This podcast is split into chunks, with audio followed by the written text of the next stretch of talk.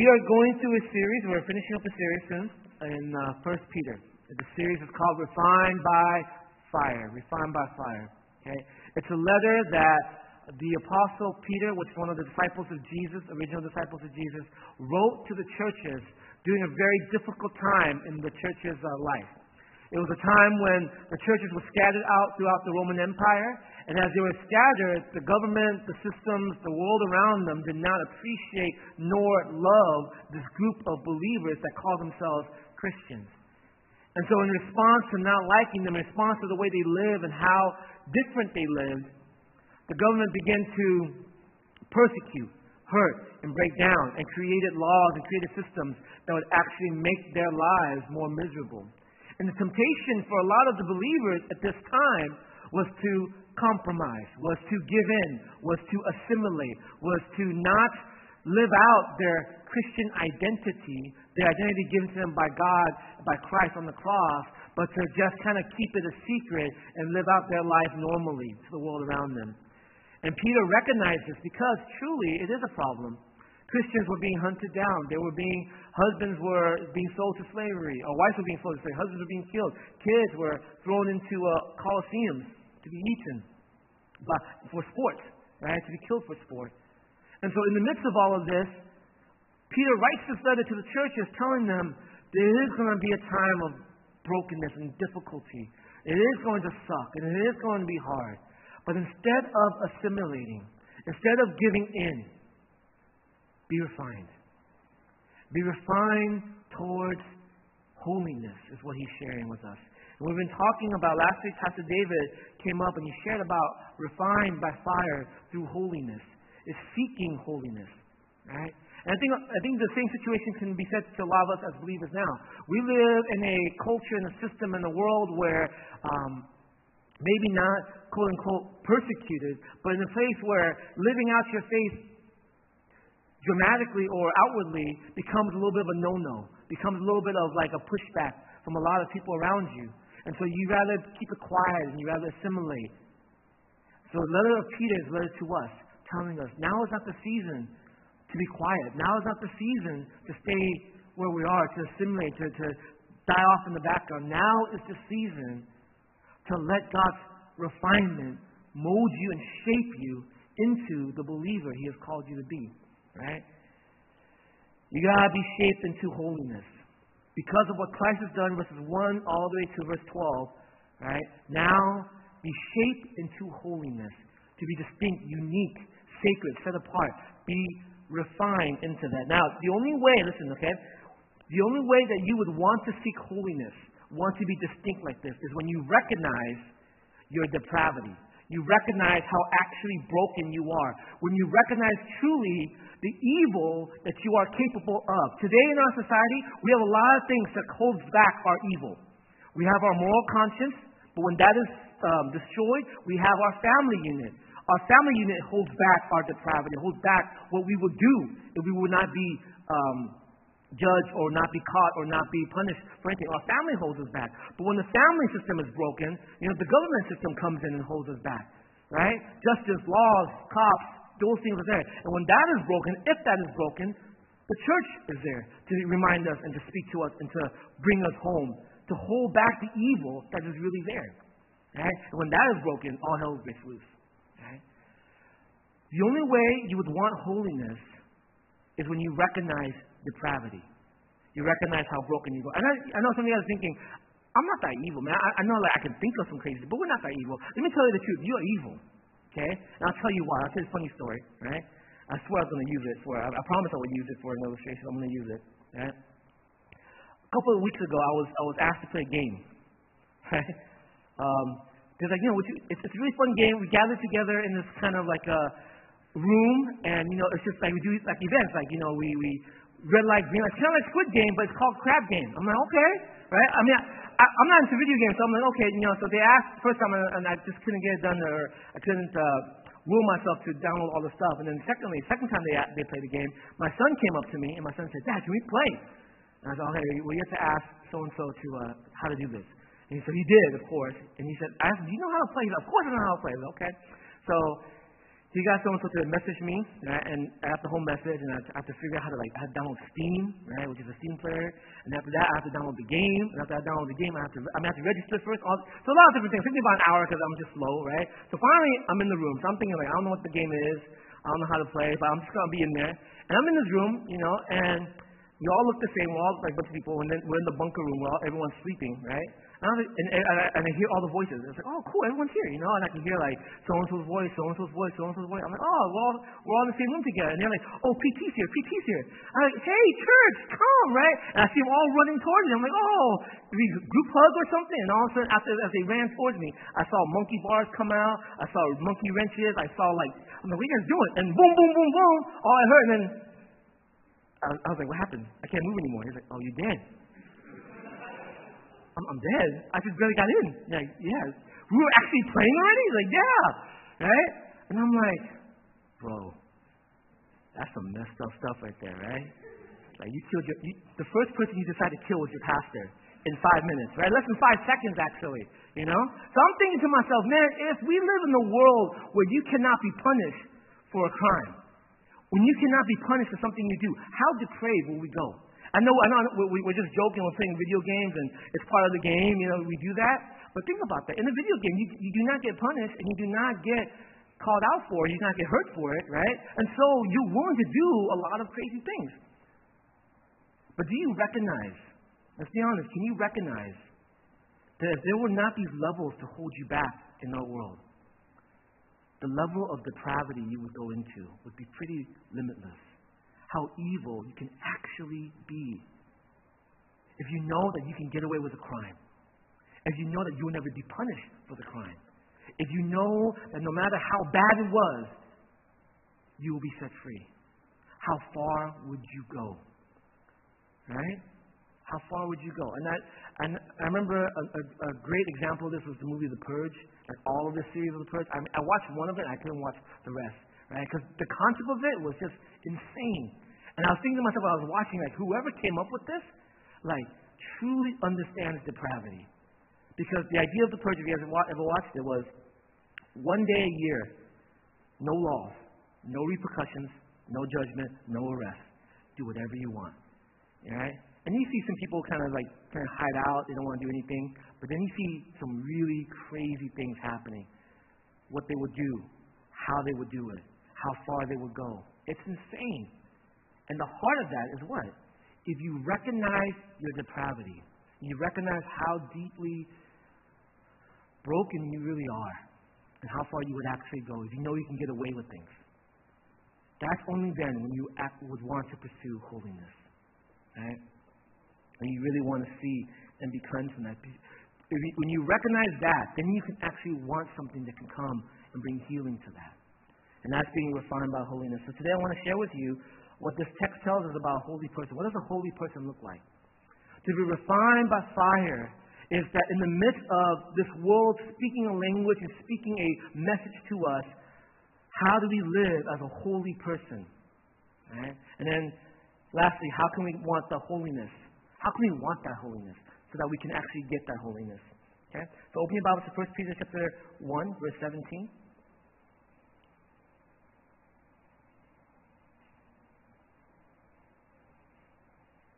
First Peter chapter one, verse seventeen and twenty-one. Let me read this to you guys. Since you call on a Father who judges each man's work impartially, live your lives as strangers here in the reverent fear. For you know that it was not with perishable things such as silver and gold that you were redeemed from the empty way of life handed down to you from your forefathers, but with the precious blood of Christ, a lamb without blemish or defect. He was chosen before the creation of the world. He was revealed in these last times for your sake. Through him you believed in God, who raised him from the dead and glorified him, so that your faith and hope are in God. What does a holy person look like? If you're going to live in a world to be refined by God, one of the refinement that God is calling you into is holiness. To be set apart, to be unique, to be sacred, to be distinct. What does a holy person look like? Last week, Pastor David talked to us about a holy person. His heart and his mind is changed. Holy change for God, right? It talks about how you have to reorient your mind and your heart. Today, I want to talk about reorienting your will. A holy, per, a holy person's will is now changed. His or her lifestyle, their behavior is reoriented differently. Your will is changed. It's being remolded. What does a holy person look like? You have to look at your will. Is your will being refined by God? Are you allowing your will, your behavior, your lifestyle to be refined by God? To move away from depravity towards holiness. To move away from brokenness towards healing. To move away from um, destruction towards reconciliation. It requires a reorienting of your will, of not just your heart, your mind, but today I want to talk about your will, specifically your will. What does it mean to reorient your will? Look at verse seventeen. He says this, "Since you are called on a Father who judges each man's work impartially, live your life as strangers here in reverent fear." The word stranger is the word foreigner. It's a person who lives in a country, though they are a citizen of another country. They're a foreigner. They're a stranger. Right? Now, there are three ways that you can live in a country that's not yours. There's three different ways you can live in there. You can live in this country as an immigrant. An immigrant does what? An immigrant assimilates to the country's rules, assimilates to this new country's laws, assimilates to the new country's worldview, assimilates to their customs, assimilates to their culture. An immigrant, right, is part of the country. You can live that way. As a foreigner or as a stranger, you can live it as a tourist, right? You can be a foreigner or a stranger as a tourist. You show up to the country, uh, you look at it, but there's really no contact. You just don't, you kind of, oh, that's kind of cute, that's kind of pretty, but there's no contact, no connection, no investment, no life there. You just, you're a tourist. You're there to take a couple pictures, and then you're, you're out. You're exclusive. You're just to yourself, right? Or you can look at this country as an exile. We live in this country with the value of our true country. I'm in this country, but the way I live in this country, I live it with the value, the rules, and the heart of my true country. We are not immigrants. Right? We don't assimilate. We don't apply for citizenship here, but we are also not tourists. We are not just mere spectators. You see, when the Bible talks about the word stranger, and when the Bible talks about reorienting your will towards holiness, right? What it's saying is that, that you have to see your life as a foreigner, as a stranger in this land. Sometimes what happens here is that Christians, believers, we, we're, we're believers, but we actually we live in this world as immigrants. Though in our lips we proclaim Christ, our lives, our will, our behavior, our lifestyle is assimilated to this country, to this place, to this world. Right? We compromise. We allow for this to infiltrate, allow for the, the, the culture, the world to infiltrate our thoughts, our behaviors, our will. But here's the worst part. Here's the worst part. Sometimes as Christians, we do the opposite. We become tourists. We don't want anything to do with the world. We exclude ourselves into our four walls. We create this religiosity where we're spectators to the world, looking at them, but we don't in- engage, contact, deal with them. We're just faith in our own little space. And the Bible says that's not how you're supposed to live. That's not the life of a son and daughter of the living God. See, God, when Peter is saying, God has called you to be a stranger, a foreigner, in the way that, yes, you are here, but you do not assimilate to this place, but you're not a spectator here also. You live here with the value of your true home. You live here with the condition and the heart of your true home, or your true country. You are in this place. You're with the people. You're investing. You're building lives. You're building homes. You're working. You have neighbors. But you live with the value of your true country. You guys follow me? Right? And when you live that, how do you live a value of your true country? How do you reorient your will like this? Okay? How do you move towards this holiness? What does that look like? It means this. A holy person's attitude is neither retreat nor assimilation. A holy person's attitude is not the retreat or assimilation. So if you look at a person in church, and you think, oh man, that person's so holy, right? And all they do is just worship God and sing and do Bible stuff, but they have no contact with the world around them. They don't even know their neighbors' names. They have no idea how to interact or engage with their colleagues. Their colleagues don't even want to talk to them. That person is not holy. We call them holy because we think, you know, spiritual, but that's not holiness. Holiness is the willingness to not retreat, but at the same time not assimilate. No retreat, nor assimilation. You're in this world. You're engaged in this world. You're loving this world, but you're living with the basis and principles, customs, laws of your true country. That's holiness. Now, what does that look like? How does that look like for us? Marry, have children, but don't kill unwanted babies. Persecuted by all, yet love everyone. Share your table with everybody, but don't share your beds with everybody. Make, though you are poor, make others rich. Though you are short of everything, yet you have plenty of all things. What does it mean to be refined by fire? To your will is now moving towards holiness, is that you are willing, is that you are willing to say, yes, I am here, but I will not assimilate. I will live with the principle and the value of my true country, and I will do as he has called me to do while I'm here. You don't fit in. You stand out like a sore thumb. And yet, that is what makes you holy. You're refined by his way. Let me tell you what I mean. Marry and have children, but don't kill unwanted babies. You know, in the Roman world, the world where Peter grew up, the world where Peter is involved in, in the Roman world, if you were a newborn baby, it was considered the woman's property, and therefore can be thrown out in the river if there's unwanted. In the Roman world, women were the property of men. Poor were the property of the ruling class. You know what Christians did when we stepped into that world?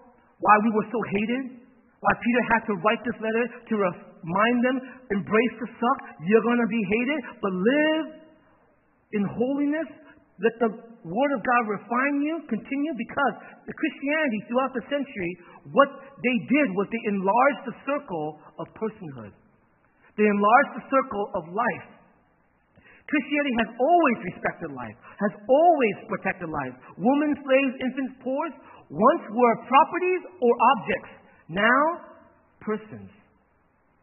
It was the value of God working through the sons and daughters of God, injecting that into the culture and society that you have now. The very idea that you don't like slavery, that came from Christianity. The very idea where women are no longer objects, that came from Christianity. You know why? Because we value life. We saw life, whether you were a slave, whether you were a woman, whether you were a child. We saw all life as an image of God. And throughout, throughout the centuries, as we had wisdom and we had strength, we enlarged the circle of personhood.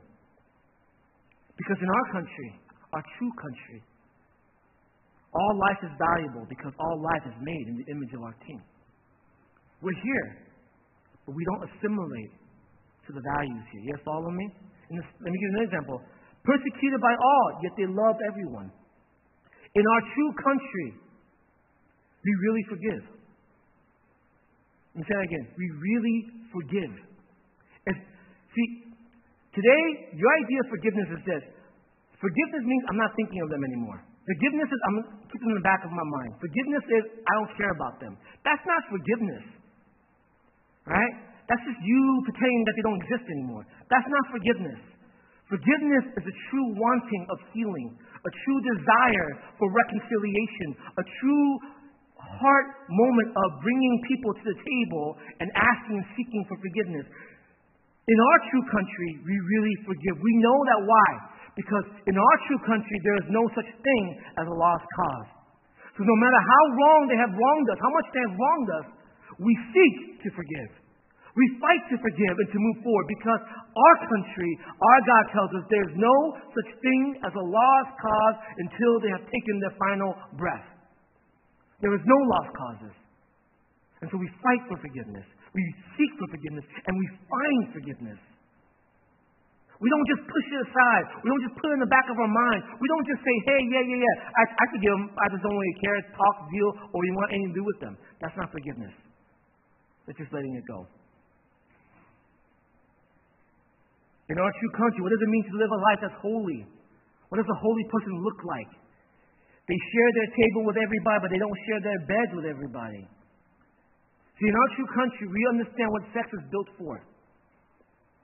We understand the heart of what sex is built for. Sex, it is pleasurable. It is made for that, but it was made for the picture of what? For a committed covenant. It is the restoration of a promise that in sex, in, through the thrill of it, through the intimacy of it, through the pleasure of it, that every time you engage in that, you remember the promise that was made at the altar when you made the promise to each other, to God, and to the family, and to the church. You remember, oh, this is why. This is my love for her. This is my love for him. Sex was built. It was created. It was designed to have such a way to to uh, uh, to renew the covenant and promise. So we share everything on our table. We don't share our beds because our culture and our world, this culture, this world, it tells us what sex is for. It's for pleasure. It's just for release. It's for wanting to de-stress. Sex becomes this kind of an objective thing, or just this subjective thing where you just kind of engage in it, rather than something that's meaningful, intentional. That's meant to renew a promise and a covenant. We understand that. And when we understand that, we, we value what sex looks like. We value how it's engaged. We value when and how to apply it. What does it mean to live a holy life? We are short on everything, yet we have plenty of all things. You know what that means? Simple living. We live our lives simply. The value of our true country, we know that our value, our treasure, our word, our wealth is God. He is our wealth. He is our treasure. Whole, God's people understand that. He is our wealth. He is our treasure. He is ours. He is our value. So if God is our wealth, all of a sudden we have a funny attitude when it comes to our possessions. We don't care for it much. We can, we can give it away. We don't, we don't mind if it's used up, no matter the amount, the price, or whatever. It's like we don't care much about them. We are short on everything because why? We're giving it away. You're radically giving. You're radically generous. You don't hold your materials as if it is your worth and your value, because our worth and our value is found in God. You, you get what I'm saying here, guys? All right? Refined by fire. Refined by fire. It is this, it is God coming in and shaping you and molding you. And when he shapes you and he molds you, what that means is you have to reorient your will towards him, because he's shaping you and he's molding you towards holiness, towards being distinct, unique, sacred, set apart. He's shaping you that. But the only, the, the, the image, the aftermath, or the way a holy person looks is that your will is no longer on you, but you ask, King, what is your will for me? And this is where it sucks. And this is where it's hard. And this is where it's difficult. But it is the way of freedom. It's the way of life. It's the way of actually getting you out of this chasing, this hole, this, this constant circular pattern that you live in. Right? So how can we want this holiness? Because right now, I, I know what you guys are thinking. Like, okay, that's cool, but I don't, I don't really want it. Or like, I, I don't know how to want it. Like, I, I get it. I get what you're saying. You know, if you're a believer, there's a different way of living. There's a different lifestyle we ought to choose. There's a different desire in that. Okay. But here's the thing. I, I have a hard time wanting it. I have a hard time moving towards it. I have a hard time even chasing it. Okay? How do we want it? Look at what, what, what, what Peter says here.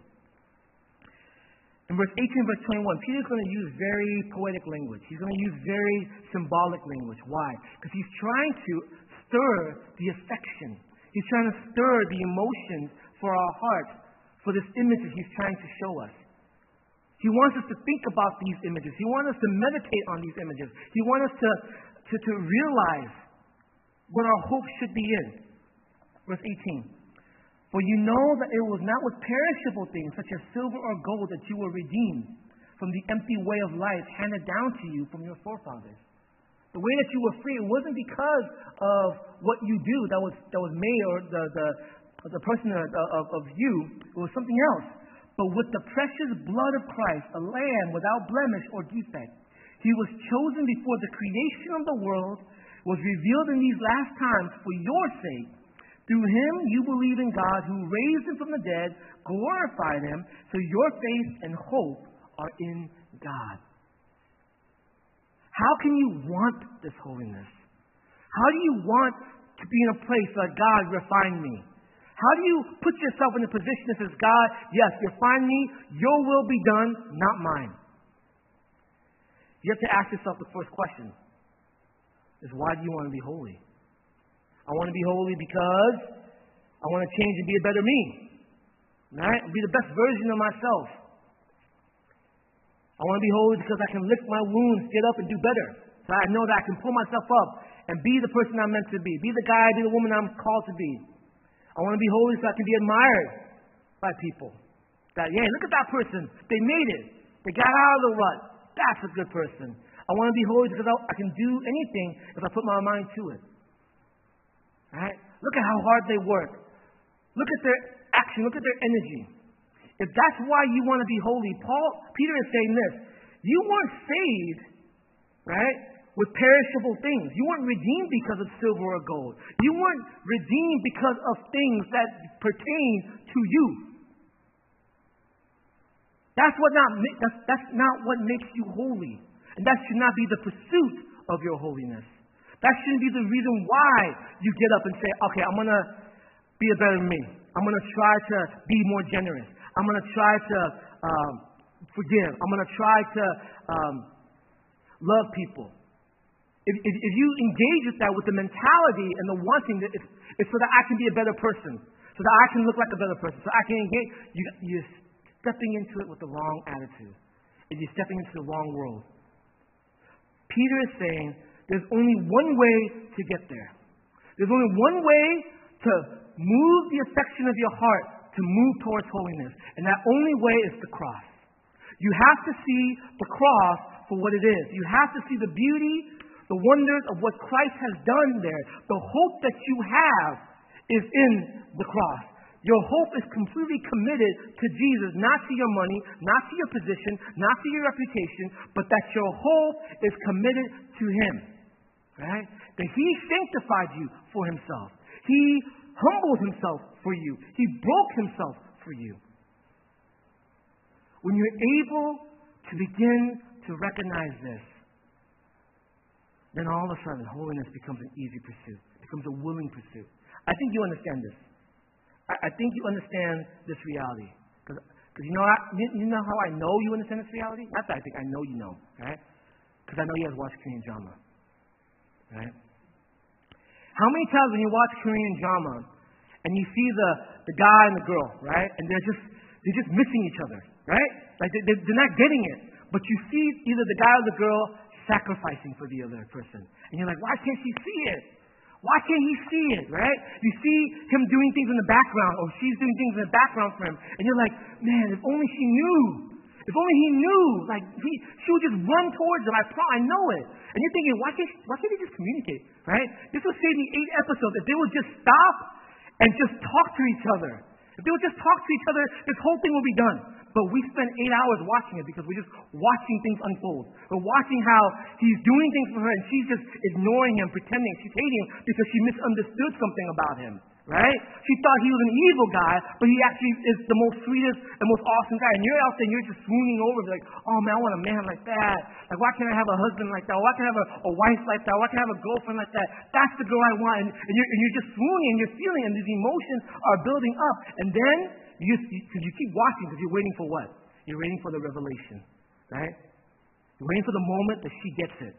When someone tells her, someone reveals to her everything that he's done in the background, when, when, or, or reveals to him everything she's done in the background, and you watch her face change, you watch his demeanor change, and you're like, yes, that's how I've been feeling for the past eight hours.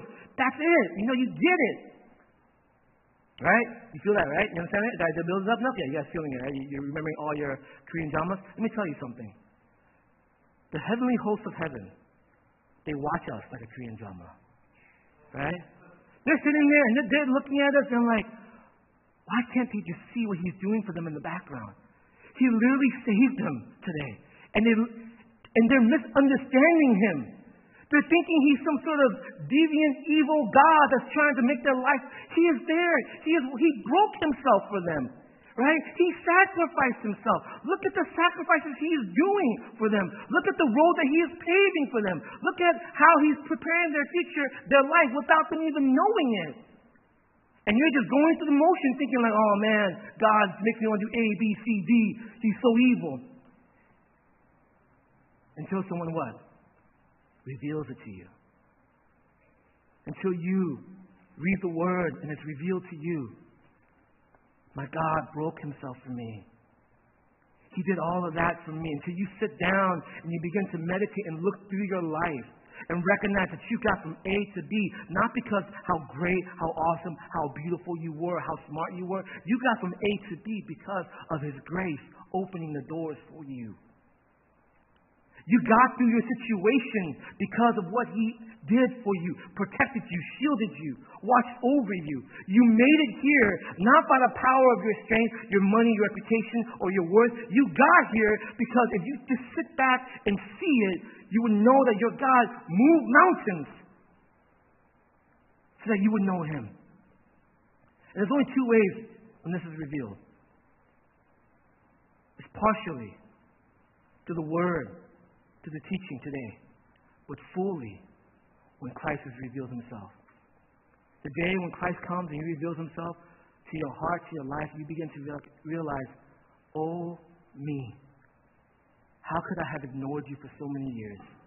How could I have not seen all of these moments, these fingerprints of your hand upon my life throughout the decades?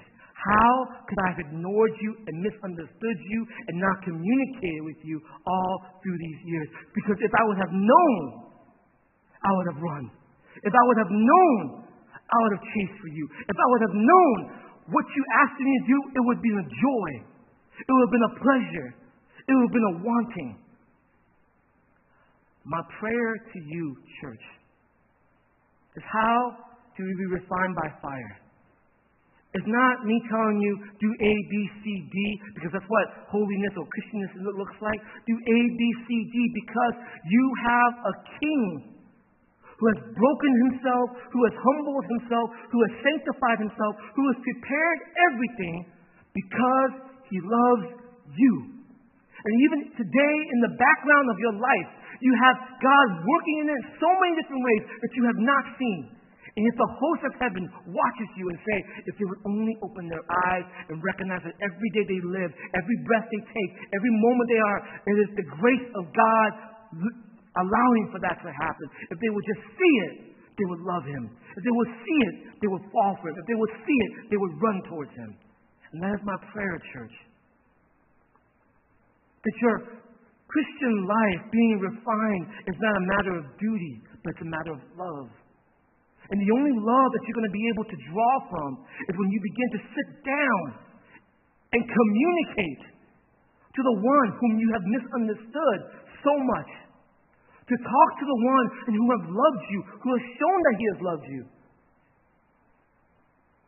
Because he was willing to humble himself, to become a man, to be obedient unto death, even death on the cross. Because why? Because of his love for you. How do you want holiness? You're not going to want holiness by being a better you.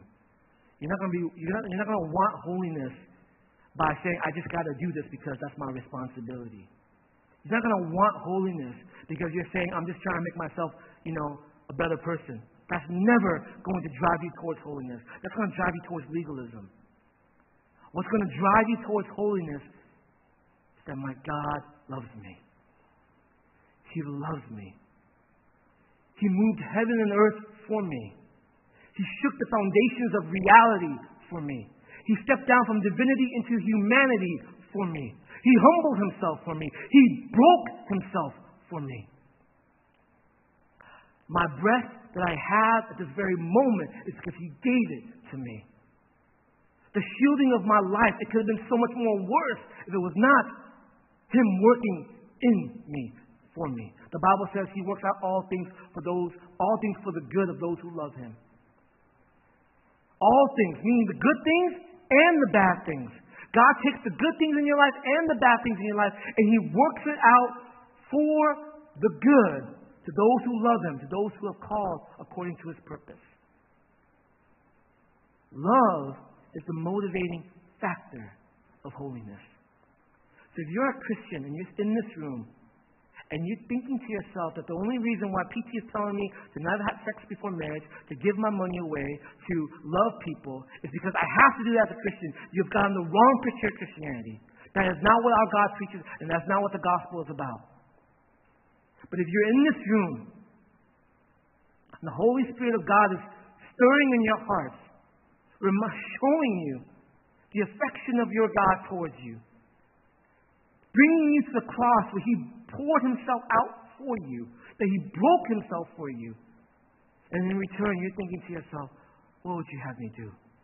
This life is yours, and you're getting it. To the degree in which you see the love of Christ and what your sins cost him, is to the degree of holiness that you will pursue.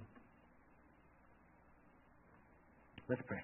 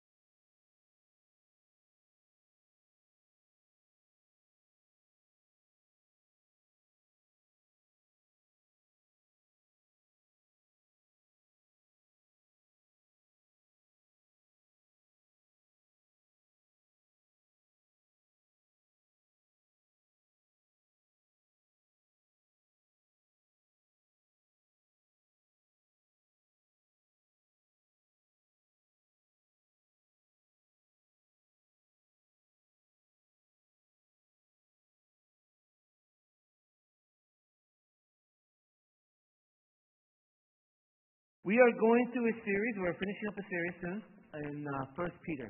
The series is called Refined by Fire. Refined by Fire. Okay? It's a letter that the Apostle Peter, which is one of the disciples of Jesus, original disciples of Jesus, wrote to the churches during a very difficult time in the church's uh, life. It was a time when the churches were scattered out throughout the Roman Empire, and as they were scattered, the government, the systems, the world around them did not appreciate nor love this group of believers that call themselves Christians. And so in response to not liking them, in response to the way they live and how different they live, the government began to persecute, hurt, and break down, and created laws and created systems that would actually make their lives more miserable. And the temptation for a lot of the believers at this time was to compromise, was to give in, was to assimilate, was to not live out their Christian identity, their identity given to them by God, by Christ on the cross, but to just kind of keep it a secret and live out their life normally to the world around them. And Peter recognized this because truly it is a problem. Christians were being hunted down. They were being, husbands were being sold to slavery. Or wives were being sold to slavery. Husbands were being killed. Kids were thrown into uh, coliseums to be eaten uh, for sport, right? To be killed for sport. And so in the midst of all of this, Peter writes this letter to the churches telling them there is going to be a time of brokenness and difficulty. It is going to suck and it is going to be hard. But instead of assimilating, instead of giving in, be refined. Be refined towards holiness is what he's sharing with us. And we've been talking about, last week Pastor David came up and he shared about refined by fire through holiness. It's seeking holiness, right? And I think, I think the same situation can be said to a lot of us as believers now. We live in a culture and a system in a world where um, maybe not, quote unquote, persecuted, but in a place where living out your faith dramatically or outwardly becomes a little bit of a no-no, becomes a little bit of like a pushback from a lot of people around you. And so you rather keep it quiet and you rather assimilate. So the letter of Peter is a letter to us, telling us now is not the season to be quiet. Now is not the season to stay where we are, to assimilate, to, to die off in the background. Now is the season to let God's refinement mold you and shape you into the believer He has called you to be. Right? You gotta be shaped into holiness. Because of what Christ has done, verses one all the way to verse twelve, right? Now be shaped into holiness, to be distinct, unique, sacred, set apart, be refined into that. Now, the only way, listen, okay, the only way that you would want to seek holiness, want to be distinct like this, is when you recognize your depravity. You recognize how actually broken you are. When you recognize truly the evil that you are capable of. Today in our society, we have a lot of things that holds back our evil. We have our moral conscience, but when that is um, destroyed, we have our family unit. Our family unit holds back our depravity, holds back what we would do if we would not be um, judged or not be caught or not be punished for anything. Our family holds us back. But when the family system is broken, you know, the government system comes in and holds us back, right? Justice, laws, cops, those things are there. And when that is broken, if that is broken, the church is there to remind us and to speak to us and to bring us home, to hold back the evil that is really there, right? And when that is broken, all hell breaks loose, right? The only way you would want holiness is when you recognize depravity.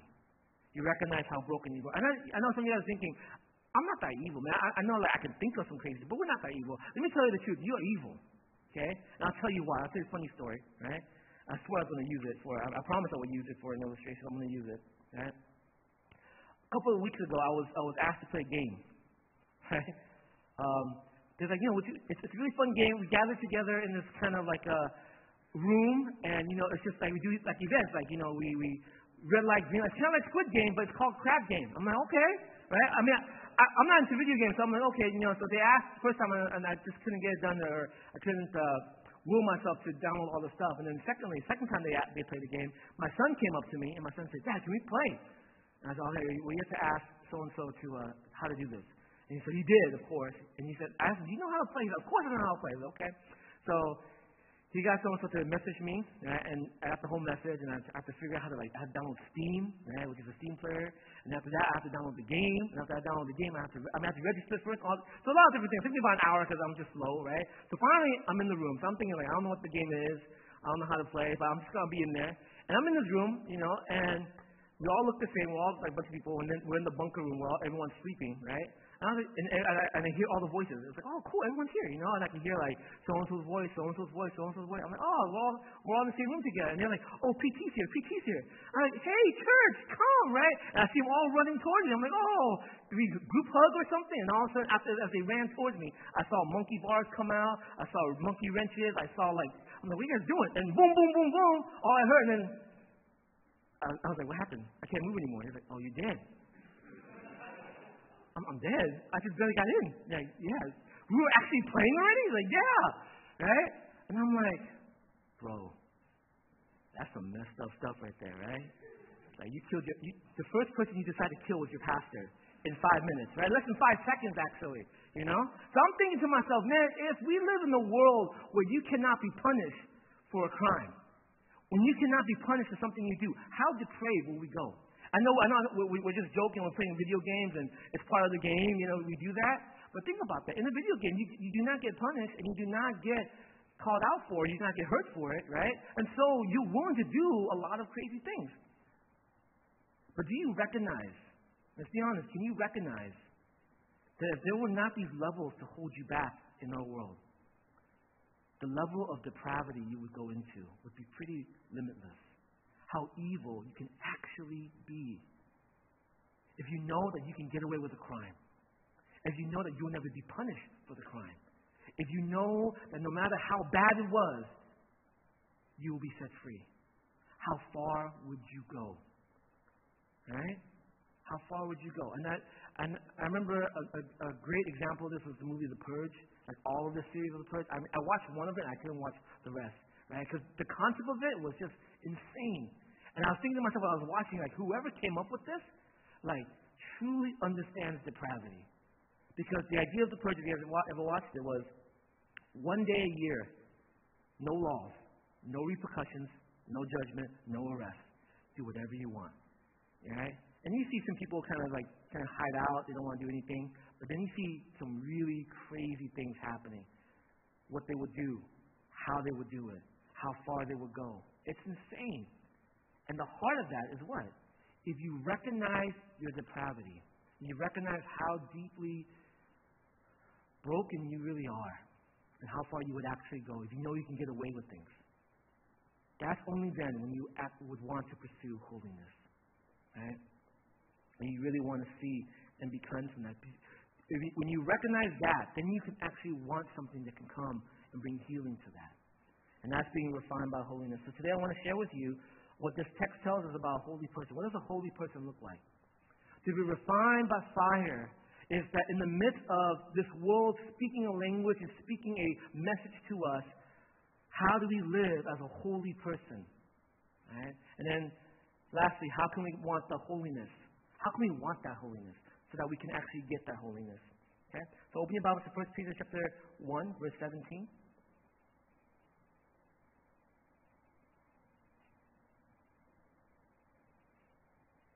First Peter chapter one, verse seventeen and twenty-one. Let me read this to you guys. Since you call on a Father who judges each man's work impartially, live your lives as strangers here in the reverent fear. For you know that it was not with perishable things such as silver and gold that you were redeemed from the empty way of life handed down to you from your forefathers, but with the precious blood of Christ, a lamb without blemish or defect. He was chosen before the creation of the world. He was revealed in these last times for your sake. Through him you believed in God who raised him from the dead and glorified him so that your faith and hope are in God. What does a holy person look like? If you're going to live in a world to be refined by God, one of the refinement that God is calling you into is holiness.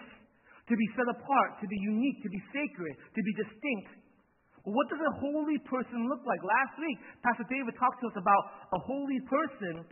His heart and his mind is changed, wholly changed for God, right? It talks about how you have to reorient your mind and your heart Today I want to talk about reorienting your will. A holy, per, a holy person's will is now changed. His or her lifestyle, their behavior is reoriented differently. Your will is changed. It's being remolded. What does a holy person look like? You have to look at your will. Is your will being refined by God? Are you allowing your will, your behavior, your lifestyle to be refined by God? To move away from depravity towards holiness. To move away from brokenness towards healing. To move away from um, destruction towards reconciliation. It requires a reorienting of your will. Of not just your heart, your mind, but today I want to talk about your will, specifically your will. What does it mean to reorient your will? Look at verse seventeen. He says this. Since you are called on a Father who judges each man's work impartially, live your life as strangers here in reverent fear. The word stranger here is the word foreigner. It's a person who lives in a country, though they are a citizen of another country. They're a foreigner. They're a stranger. Right? Now, there are three ways that you can live in a country that's not yours. There's three different ways you can live in there. You can live in this country as an immigrant. An immigrant does what? An immigrant assimilates to the country's rules, assimilates to this new country's laws, assimilates to the new country's worldview, assimilates to their customs, assimilates to their culture. An immigrant, right, is part of the country. You can live that way. As a foreigner or as a stranger, you can live it as a tourist, right? You can be a foreigner or a stranger as a tourist. You show up to the country, uh, you look at it, but there's really no contact. You just don't, you kind of, oh, that's kind of cute, that's kind of pretty, but there's no contact, no connection, no investment, no life there. You just, you're a tourist. You're there to take a couple pictures, and then you're, you're out. You're exclusive. You're just to yourself, right? Or you can look at this country as an exile. We live in this country with the value of our true country. I'm in this country, but the way I live in this country, I live it with the value, the rules, and the heart of my true country. We are not immigrants. Right? We don't assimilate. We don't apply for citizenship here, but we are also not tourists. We are not just mere spectators. You see, when the Bible talks about the word stranger, and when the Bible talks about reorienting your will towards holiness, right? What it's saying is that, that you have to see your life as a foreigner, as a stranger in this land. Sometimes what happens here is that Christians, believers, we, we're, we're believers, but we actually we live in this world as immigrants. Though in our lips we proclaim Christ, our lives, our will, our behavior, our lifestyle is assimilated to this country, to this place, to this world. Right? We compromise. We allow for this to infiltrate, allow for the, the, the culture, the world to infiltrate our thoughts, our behaviors, our will. But here's the worst part.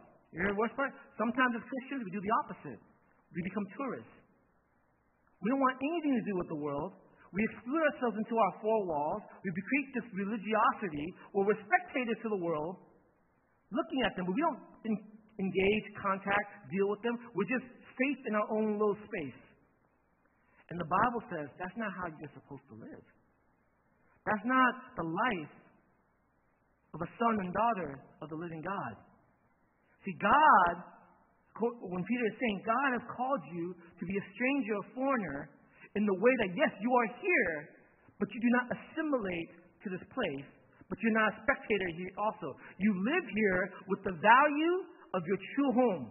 You live here with the condition and the heart of your true home, or your true country. You are in this place. You're with the people. You're investing. You're building lives. You're building homes. You're working. You have neighbors. But you live with the value of your true country. You follow me? Right? And when you live that, how do you live the value of your true country? How do you reorient your will like this? Okay? How do you move towards this holiness? What does that look like? It means this. A holy person's attitude is neither retreat nor assimilation. A holy person's attitude is not their retreat or assimilation. So you look at a person in church and you say, oh man, that person's so holy, right? And all they do is just worship God and sing and do Bible stuff, but they have no contact with the world around them. They don't even know their neighbors' names. They have no idea how to interact or engage with their colleagues. Their colleagues don't even want to talk to them. That person is not holy. We call them holy because we think they're all spiritual, but that's not holiness. Holiness is the willingness to not retreat, but at the same time not assimilate. No retreat, no assimilation. You're in this world. You're engaged in this world. You're loving this world, but you're living with the basis and principles, customs, laws of your true country. That's holiness. And what does that look like? How does that look like for us?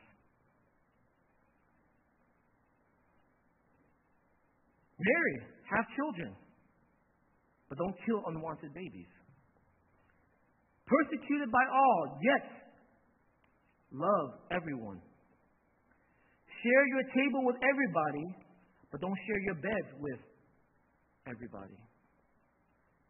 Make, though you are poor, make others rich. Though you are short of everything, yet you have plenty of all things. What does it mean to be refined by fire? So your will is now moving towards holiness. Is that you are willing, is that you are willing to say, yes, I am here, but I will not assimilate. I will live with the principle and the value of my true country, and I will do as he has called me to do while I'm here. You don't fit in. You stand out like a sore thumb. And yet, that is what makes you holy. You're refined by his way. You say what I mean. Marry and have children, but don't kill unwanted babies. You know, in the Roman world, the world where Peter grew up, the world where Peter is involved in, in the Roman world, if you were a newborn baby, it was considered the woman's property, and therefore can be thrown out in the river if it is unwanted. In the Roman world, women were the property of men. Poor were the property of the ruling class.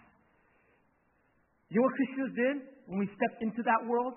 Why we were so hated, why Peter had to write this letter to remind them, embrace the suck, you're going to be hated, but live in holiness, let the word of God refine you, continue, because the Christianity throughout the century, what they did was they enlarged the circle of personhood.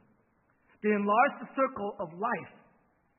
Christianity has always respected life, has always protected life. Women, slaves, infants, poor, once were properties or objects, now persons. It was the value of God working through the sons and daughters of God, injecting that into the culture and society that you have now. The very idea that you don't like slavery, that came from Christianity. The very idea where women are no longer objects, that came from Christianity. You know why? Because we value life. We saw life, whether you are a slave, whether you are a woman, whether you are a child. We saw all life as an image of God. And throughout, throughout the centuries, as we had wisdom and we had strength, we enlarged the circle of personhood. Because in our country, our true country, all life is valuable because all life is made in the image of our King. We're here, but we don't assimilate to the values here. You guys follow me? And this, let me give you another example. Persecuted by all, yet they love everyone. In our true country, we really forgive. Let me say that again. We really forgive. If, see, today, your idea of forgiveness is this. Forgiveness means I'm not thinking of them anymore. Forgiveness is I'm keeping them in the back of my mind. Forgiveness is I don't care about them. That's not forgiveness. Right? That's just you pretending that they don't exist anymore. That's not forgiveness. Forgiveness is a true wanting of healing, a true desire for reconciliation, a true heart moment of bringing people to the table and asking and seeking for forgiveness. In our true country, we really forgive. We know that why? Because in our true country, there is no such thing as a lost cause. So no matter how wrong they have wronged us, how much they have wronged us, we seek to forgive. We fight to forgive and to move forward because our country, our God tells us there's no such thing as a lost cause until they have taken their final breath. There is no lost causes. And so we fight for forgiveness. We seek for forgiveness and we find forgiveness. We don't just push it aside. We don't just put it in the back of our mind. We don't just say, hey, yeah, yeah, yeah, I, I forgive them. I just don't really care, talk, deal, or you want anything to do with them. That's not forgiveness. It's just letting it go. In our true country, what does it mean to live a life that's holy? What does a holy person look like? They share their table with everybody, but they don't share their bed with everybody. See, in our true country, we understand what sex is built for. We understand the heart of what sex is built for. Sex, it is pleasurable. It is made for that. But it was made for the picture of what? For a committed covenant. It is the restoration of a promise. That in sex, in, through the thrill of it, through the intimacy of it, through the pleasure of it, that every time you engage in that, you remember the promise that was made at the altar. When you made the promise to each other, to God, and to the family, and to the church. You remember, oh, this is why. This is my love for her. This is my love for him. Sex was built. It was created. It was designed to have such a way to, to, uh, uh, to renew the covenant and promise. So we share everything on our table. We don't share our beds. Because our culture and our world, this culture, this world, it tells us what sex is for. It's for pleasure. It's just for release. It's for wanting to de-stress. Sex becomes this kind of an objective thing, or this subjective thing where you just kind of engage in it, rather than something that's meaningful, intentional, that's meant to renew a promise and a covenant. We understand that. And when we understand that, we, we value what sex looks like. We value how it's engaged. We value when and how to apply it. What does it mean to live a holy life? We are short on everything, yet we have plenty of all things. You know what that means? Simple living. We live our lives simply. The value of our true country, we know that our value, our treasure, our worth, our wealth is God. He is our wealth. He is our treasure. Whole, God's people understand that. He is our wealth. He is our treasure. He is ours. He is our value. So if God is our wealth, all of a sudden we have a funny attitude when it comes to our possessions. We don't care for it much. We can we can give it away. We don't we don't mind if it's used up, no matter the amount, the price, or whatever. It's like we don't care much about them. We are short on everything because why? We're giving it away. You're radically giving. You're radically generous. You don't hold your materials as if it is your worth and your value. Because our worth and our value is found in our God. You, you get what I'm saying here, guys? Right? Refined by fire. Refined by fire. It is this. It is God coming in and shaping you and molding you. And when he shapes you and he molds you, what that means is you have to reorient your will towards him. Because he's shaping you and he's molding you towards holiness. Towards being distinct, unique, sacred, set apart. He's shaping you that. But the only, the, the, the image, the aftermath of the way a holy person looks is that your will is no longer on you, but you ask, King, what is your will for me? And this is where it sucks. And this is where it's hard. And this is where it's difficult. But it is the way of freedom. It's the way of life. It's the way of actually getting you out of this chasing, this hole, this, this constant circular pattern you live in. Right? So how can we want this holiness? So because right now, I, I know what you guys are thinking. Like, okay, that's cool, but I don't, I don't really want it. Or like, I, I don't know how to want it. Like, I, I get it. I get what you're saying. You know, if you're a believer, there's a different way of living. There's a different lifestyle we ought to choose. There's a different desire in that. Okay. But here's the thing. I, I have a hard time wanting it. I have a hard time moving towards it. I have a hard time even chasing it. Okay? How do we want it? Look at what, what, what, what Peter says here. In verse eighteen, verse twenty-one, Peter's going to use very poetic language. He's going to use very symbolic language. Why? Because he's trying to stir the affection. He's trying to stir the emotions for our hearts, for this image that he's trying to show us. He wants us to think about these images. He wants us to meditate on these images. He wants us to, to, to realize what our hope should be in. Verse eighteen. For you know that it was not with perishable things such as silver or gold that you were redeemed from the empty way of life handed down to you from your forefathers. The way that you were free, it wasn't because of what you do that was that was made or the the, the person of, of, of you. It was something else.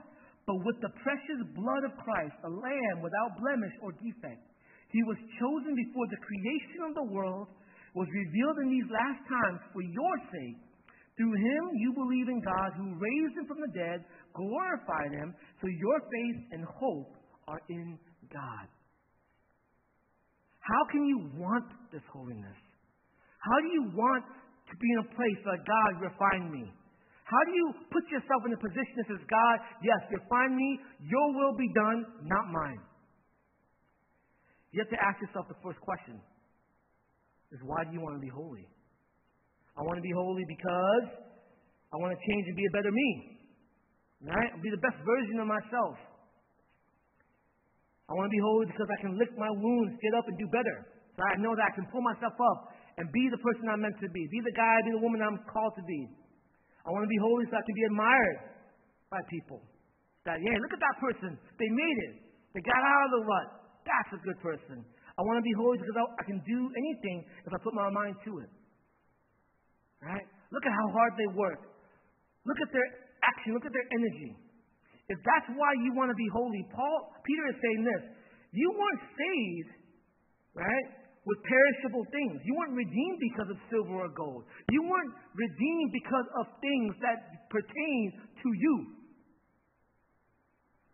That's what not, that's, that's not what makes you holy. And that should not be the pursuit of your holiness. That shouldn't be the reason why you get up and say, okay, I'm going to be a better me. I'm going to try to be more generous. I'm going to try to um, forgive. I'm going to try to um, love people. If, if, if you engage with that with the mentality and the wanting, it's, it's so that I can be a better person, so that I can look like a better person, so I can engage. You, you're stepping into it with the wrong attitude, and you're stepping into the wrong world. Peter is saying, there's only one way to get there. There's only one way to move the affection of your heart to move towards holiness. And that only way is the cross. You have to see the cross for what it is. You have to see the beauty, the wonders of what Christ has done there. The hope that you have is in the cross. Your hope is completely committed to Jesus, not to your money, not to your position, not to your reputation, but that your hope is committed to him. Right?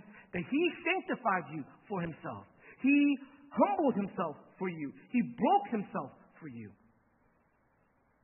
When you're able to begin to recognize this, then all of a sudden holiness becomes an easy pursuit, becomes a willing pursuit. I think you understand this. I, I think you understand this reality. Because you know I, you, you know how I know you understand this reality? Not that I think, I know you know, right? Because I know you guys watch Korean drama. Right? How many times when you watch Korean drama and you see the, the guy and the girl, right? And they're just they're just missing each other, right? Like they, they're not getting it. But you see either the guy or the girl sacrificing for the other person, and you're like, why can't she see it? Why can't he see it, right? You see him doing things in the background, or she's doing things in the background for him, and you're like, man, if only she knew. If only he knew. Like he, she would just run towards him. I pro- I know it. And you're thinking, why can't, why can't they just communicate, right? This would save me eight episodes if they would just stop and just talk to each other. If they would just talk to each other, this whole thing would be done.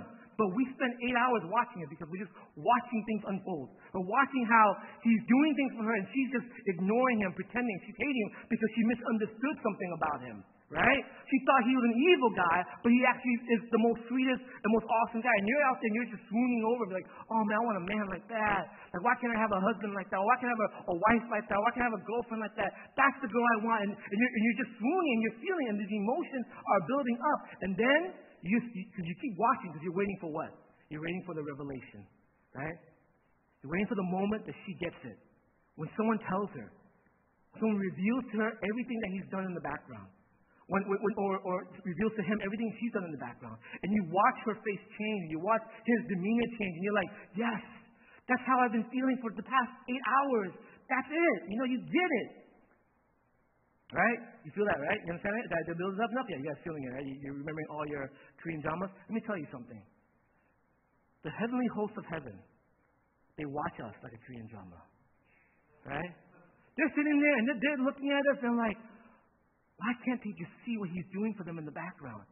He literally saved them today. And, they, and they're misunderstanding him.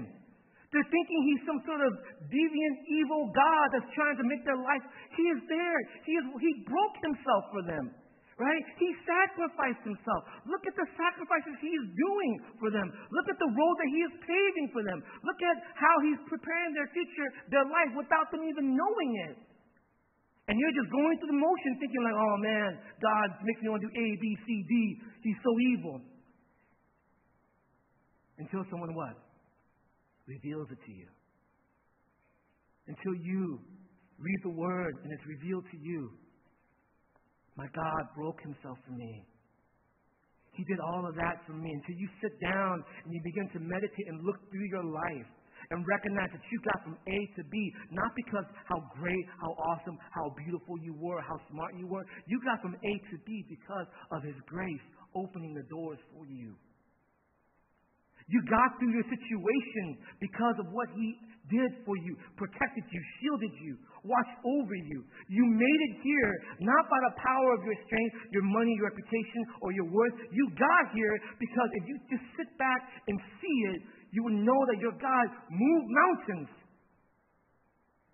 so that you would know him. And there's only two ways when this is revealed. It's partially through the word, to the teaching today, but fully when Christ has revealed himself. The day when Christ comes and he reveals himself to your heart, to your life, you begin to realize, oh me, how could I have ignored you for so many years? How could I have not seen all of these moments, these fingerprints of your hand upon my life throughout the decades? How could I have ignored you and misunderstood you and not communicated with you all through these years? Because if I would have known, I would have run. If I would have known, I would have chased for you. If I would have known what you asked me to do, it would have been a joy. It would have been a pleasure. It would have been a wanting. My prayer to you, church, is how do we be refined by fire? It's not me telling you, do A, B, C, D, because that's what holiness or Christianism looks like. Do A, B, C, D, because you have a king who has broken himself, who has humbled himself, who has sanctified himself, who has prepared everything because he loves you. And even today, in the background of your life, you have God working in it so many different ways that you have not seen. And if the host of heaven watches you and say, if they would only open their eyes and recognize that every day they live, every breath they take, every moment they are, it is the grace of God allowing for that to happen. If they would just see it, they would love him. If they would see it, they would fall for him. If they would see it, they would run towards him. And that is my prayer, church.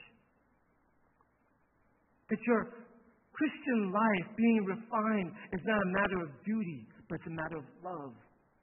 And the only love that you're going to be able to draw from is when you begin to sit down and communicate to the one whom you have misunderstood so much.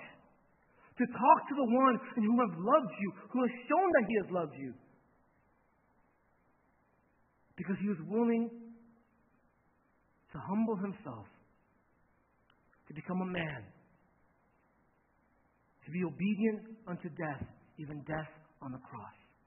Because why? Because of his love for you. How do you want holiness? You're not going to want holiness by being a better you.